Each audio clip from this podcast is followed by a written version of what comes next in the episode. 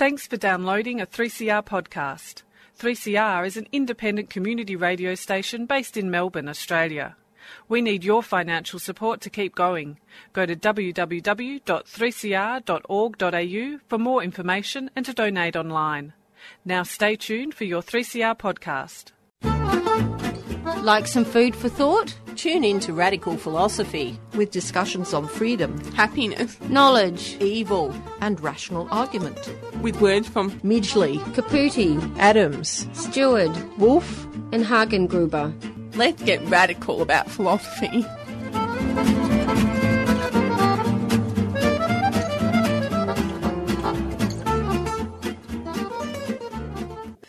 You've tuned into Radical Philosophy. I'm your host, Beth Matthews. Today on the program, I'm going to be speaking with Dr. Alexandra Stein about brainwashing. What was it that inspired you to study brainwashing? Well, it was my own experience.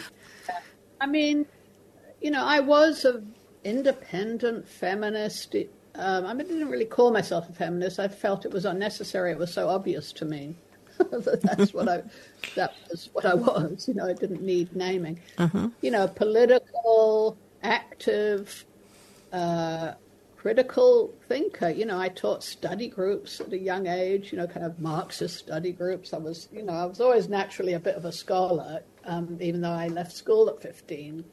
But I think partly I left school at fifteen because I hated school so much because I, in a funny, odd way, because I was such a scholar and I found school unbearably dull. Um, so I was this kind of slightly odd, self-taught person, um, but very thoughtful and already trying to be a writer. I wasn't published, but you know, I was a natural writer and a natural activist because of my family background and my culture. Um, so I, anyway, I got into this group, had this fairly dreadful experience, got out 10 years later, and just was like, wow, how on earth did that happen to me? I am not someone who, generally speaking, subordinates myself to others. And after I wrote my memoir, Inside Out, I just couldn't, it was like an itch I had to scratch, you know. I couldn't rest until I understood what that process had been. And I had felt that disabling of my critical thinking, and I had felt my critical thinking come back in a funny way in one fell swoop at the moment where a fellow cult member in the group confided in me. And suddenly, all my doubts about the group that had been sort of suppressed into the, so to speak, back of my brain came flooding out. And I, it was a ex- kind of extraordinary moment. And I needed to understand how had that happened? And, you know, being the naturally scholarly and curious person that I am, you know, I just started reading everything I could and eventually went to university. Um, yeah, there was something else I wanted to say, but my mind's gone a blank. Um, and al- oh, I know. Well, and also I very clearly understood the political ramifications that this was relevant to what had happened in Mao's China and in North Korea and in Stalin's and now Putin's Russia um, and in various political groups and of course in religious groups. And it, so it was a way to also to channel my cultural social justice um, energy into something that I that I had also experienced. And also I could see that there needed to be more scholarship about it that though there has been really good scholarship, a lot of that had been forgotten over the years. I mean, there was marvelous work. I mean, Hannah Arendt, who's my hero, completely understands this stuff. And when I read Origins of Totalitarianism, I was just absolutely blown away by how totally she understood this. Um, so I could see how it had. It wasn't just about this little tiny cult I was in. It was had broad social implications, which I think we see very clearly in the world right now. It's not a hard connection to make. Um, and anyway, I've been doing it ever since. I keep wanting to go back to do some creative writing, but there's still such a lack of scholarship and resources and experts in this area that I kind of keep doing it. Although I have to say that we are getting more and more young people coming into the field, which is wonderful, um, especially people who grew up in these cults. So they weren't recruited, they just had the misfortune to be born into one. Um, and that's an important story that still needs to be told a lot more. Oh, it certainly it certainly does. I mean, they must have a very strong mindset to to actually figure out what's going on and and escape from it. Could you explain about what a cult is and how it works? Headed by a charismatic and authoritarian figure, and in which, uh, well, the isolation is both social, psychological, not necessarily physical, um, but certainly sort of informational isolation and so forth. And it's a process that alternates this kind of feeling that the group or the leader is all, all, good and all the goodness in the world, and in fact, the only goodness in the world, with a consistent um, fear arousal through fear messages, through punishments, through threats. So you get, as the title of my book, this alternation of terror and love. So that's the process, that kind, that alternation of those two things, which is a very confusing human dynamic It's because it's, a very pre- unpredictable thing. You don't know, you know, when you wake up in the morning which you're going to get. Um, but within this closed, isolating social system, where one person basically has the control, one person or a leadership group has total control. So that's um, a few more words than a brief definition, but hopefully that gives an idea.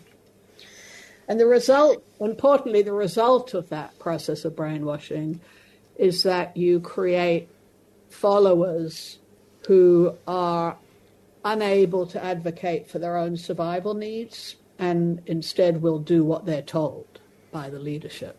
So we see these, you know, rather uh, peculiar and hard to understand acts of people. Um, for instance, recently the cult in Kenya where people were starving themselves to death. But it's a complicated thing. You know, what it looks like at first sight, like, is it's more complicated, and one has to try to un- dig a bit deeper to understand the imprisonment of people that leads to that behavior. Wow, yeah, no, I hadn't heard of that one. Are there warning signs uh, when somebody's first being brainwashed? Often there are, but they're not always easy to spot. But I'd say, you know, typically the first thing is someone's going to get recruited, often by friends or family. Um, and and the first thing would be often a kind of oh, I found the greatest thing on earth. You know, this is an incredible group. You know, they're just helping me so much there. Or a person, you know, oh, you know, he loves me so much. Because brainwashing in many ways is parallel to controlling domestic relationships. It's just that in you know in a group it's happening in a group as opposed to on a one-on-one level but anyway, so you can get this kind of over enthusiastic stage at the beginning, but then you might not always see that because some groups, like the one I was in, um, establish rules of secrecy very early on. So I, I mean, no one really knew what had happened to me because I just quickly was told not to tell anyone because this was such important revolutionary work. You know, it had to be secret. Um, but often you will hear people get very enthusiastic about whatever it is. And then they're going to start to pull away from anyone, their, their friends and family, who isn't joining in that enthusiasm. or contributing in some way. So basically, you start to see the person get isolated from their their prior social network, and that's really the biggest warning sign. If someone you're close to, you know, just isn't available to you anymore in the same way, uh, is constantly off to meetings, you know, because these groups, you know, I have my kind of shortest um, formula about how it works is it's isolation of the person, engulfment in this supposedly benevolent group or place, combined with these fear messages. So it's isolation, engulfment plus fear really is the essence of the process. So what outsiders are going to see is often the isolation and the engulfment. Um, you know, suddenly someone's going to this yoga class you know, 10 times a week and volunteering all weekend. You know, that's a worry um, because if they're doing all that, they're not anymore coming to visit you for a, a t- cup of tea or a pint, or they're not going to their, you know, tennis games or whatever else they might be doing. Um, so they start pruning away all their other activities. And that's not healthy. No, so it's it's like something that's all consuming. Yeah, and you know, people, you know, we've all had friends probably who suddenly really get into something, you know, and that's all they want to talk about, and often that's just a passing thing. But if it kind of isn't a passing thing, and they kind of really can't listen to anything else, uh, that's troublesome. Yeah. Yeah, it certainly is. And look, is, does brainwashing affect a certain personality type? I don't think we have good evidence for that. I mean, there's some scholars, and I, I mean, there may be some truth to this, think that, you know, often it's idealistic people, and, you know, certainly I was when I was young. I probably still am in a way you know, people who want to change the world in some way or really, you know, improve themselves, because a lot of these groups, that's what they're claiming to offer. Um, but I think we have to be careful about looking at that because I don't think that's always what it is. Um, but on the other hand, cults do want to recruit people who are capable, intelligent, or who have resources of some kind. They're not looking for people that they can't control, so they don't want kind of other psychopaths. You know, cults are pretty much led by psychopaths um, because they can't control them. They don't necessarily want sadists because they can't control them. You know, so they want kind of sensible, productive people. Um, so I suppose you could say that. You know, they don't necessarily want ill people, for instance, because they don't want to take care of anyone. Unless that ill person has a lot of money, then that might be useful to them. Um, but I think most of us, given the right come on, the right appeal, can be susceptible unless we are educated about what are the warning signs of an unhealthy or dangerous relationship or group. And that's kind of been the heart of my work in a way, is to try to educate about those warning signs, which again are largely a group that tries to say they've got the answer to everything, you don't need anything else, and a group that tries to cut you off from people. And very importantly, a group that tries to control your personal relationships. And I think that often doesn't get talked enough about. But cults really do that because they don't want you to have any alternate close relationships. They want all your emotional and other kinds of energy to go towards the cult. And it also threatens the cult if you have a close relationship because you might, in that close relationship, decide to talk about your doubts and that can break the control mechanism because part of the brainwashing is to the process disables your critical thinking through isolation and fear. And so if you find a safe relationship where you can kind of nudge the other person and say, hmm, I think there's a bit of a problem in this group, that threatens that um, lock, that kind of emotional and cognitive lock that the group has. So they, cults universally really, try to prevent those alternate close relationships. And they do that in a multitude of ways, depending on the cult. Um, they might have arranged relationships, they might break up relationships, they might enforce celibacy, or they might enforce polygamy, anything that sort of interferes with a close one on one relationship. And they're also going to control relationships with one's parents and with one's children. So we see control of reproduction in cults. You either are forbidden to have children, or you or contraception is forbidden, or you have to wait for permission from the leader to have children, etc., etc. But you no longer have agency over your reproductive choices, and that's um, pretty universal, I would say. And again, it depends on the cult how they're going to implement that, and that itself depends on the predilections of the leader. Um, but we constantly see that. So I've forgotten what your initial question was. Our personality type. But so the next question is how does the combined dynamic of terror and love work to break down people's abilities to think and behave rationally? Yes, that's such an interesting question um, because that also has been the heart of my work. Now, how to explain that um, carefully on radio?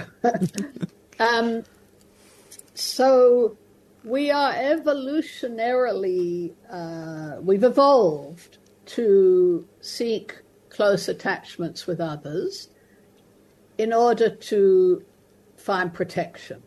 And that really has happened initially with parents and children. That if children didn't have a close connection to their parents and they just wandered off never came back, they wouldn't survive very long. So John Bowlby did marvelous work showing this as an evolved characteristic, this need to attach to others. And that carries on throughout life. And there's various forms of attachment, and there's a, quite a lot of talk about this in the media right now. But the one that I think is happening in cults and in any kind of coercive relationship is called disorganized attachment. And that's where the supposedly safe person that one is attaching to is actually the source of danger or fear.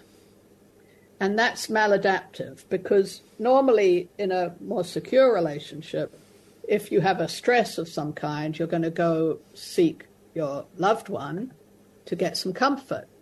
And that's all happening at a biochemical level. When you're stressed, your cortisols go up. When you go to your loved one, or even if you think about your loved one to sort of self soothe, your endogenous opioids, your internal opioids, go up, which brings your cortisols down, and that's calming. So, and then when you've had enough calming, you go back out into the world to get some more cortisols because cortisols aren't all bad. We need some excitement in life. You know, if we go skiing, we're getting cortisols, right? But you want to have a balance between stress and comfort, stress and comfort. But if the stress is coming from what we call the safe haven, that supposedly safe person, you're you're not really getting those endogenous opioids, or you're not getting them enough. You're not getting what we call satiation of of those, so that your cortisols really come down. So that so it's a little bit hard to explain this part, especially without visuals, with my nice diagrams, but you can see them in my book. Um, so you try to approach comfort to get away from fear, in approaching comfort, you're going closer to the fear. And that's like a paradox, an unsolvable paradox, because you're getting more fear stimulus instead of comfort. And we call that being an, if you're isolated, so you have nowhere else to seek comfort, we call that fright without solution in the attachment theory world. Now, if you had another close attachment figure that wouldn't work so well because if you went towards supposedly safe person A and they were frightening you, you could go off to the actual safe person B and get comfort. But if you're isolated in this kind of closed system with person A, you have no other option. So you kind of keep seeking comfort from them in this, and you get this kind of feedback loop, kind of negative feedback loop, really, where instead of getting comfort, you're getting fear. But you think and you're being told, and everyone around you is telling you that it should be comfort and it should feel like comfort. So what happens is there's an emotional and cognitive effect of that dynamic. Emotionally, you get kind of stuck in that relationship. First, because you have nowhere else to go because you've been isolated. Second, because you're kind of gluing on, trying to get some relief from the stress through the comfort that is not readily available. So you're emotionally kind of bonded. So we could call that a trauma bond or a disorganized attachment bond. When you're in that bond, because it's maladaptive, it doesn't help you, it's traumatic. It's what I call a chronic relational trauma. So you're chronically in this fear state that you can't resolve. What we know about trauma from neuroscientists is that you can't think about what you're feeling. You dissociate, in other words. So that link in our brains between our perceptions and our sensory perceptions and our feelings and our ability to think about them and make judgments about what to do, that gets broken when you're in trauma. So you're kind of stuck in this feeling state that you can't even name because your higher order thinking, your your language abilities to uh, articulate what you're feeling are kind of cut off by the trauma. So that's the cognitive effect. So the emotional effect is you're in this trauma bond that you can't easily get out of. The cognitive effect is that you can't think about what you're experiencing in that relationship. You might be able to think about things outside of that group or relationship, but you can't think about the relationship because it's too frightening to think you can't even access that because it's you're in a state of trauma. That's it's hard to explain, but I hope that gives a bit of a sense. So this is where you see people both not being able to get out, and you know we always say, why didn't they leave? Well, that's you know they couldn't leave. They were glued into this thing. They've been cut off from any other supports. And then cognitively, you know, when we say to people in cults, you know, why are they so stupid? Well, in a way they are because their critical thinking has been disabled. And they may have been critical thinkers before, and when they get out, they may become critical thinkers again about that relationship. But when they're in the fear, they physiologically can't access that kind of critical thinking. So that's that dynamic, and that's why it's terror and love, because you have to persuade and show people that this is a safe place which is a lie because it's not a safe place. So you get really the love should be in quotes. You know, I love you, quote unquote, but basically I'm terrifying you. So that that dynamic. And again, people listening, you know, I hope can see the parallels to controlling domestic violence because it's psychologically the same process. Yeah, no, that's that's very very important to always think critically. Now, do you do you think that everybody is a little bit brainwashed, and because the way that a lot of people just blindly follow the religion they've been indoctrinated into, and they vote for the same political party as the rest of their family? Um, no, in a word.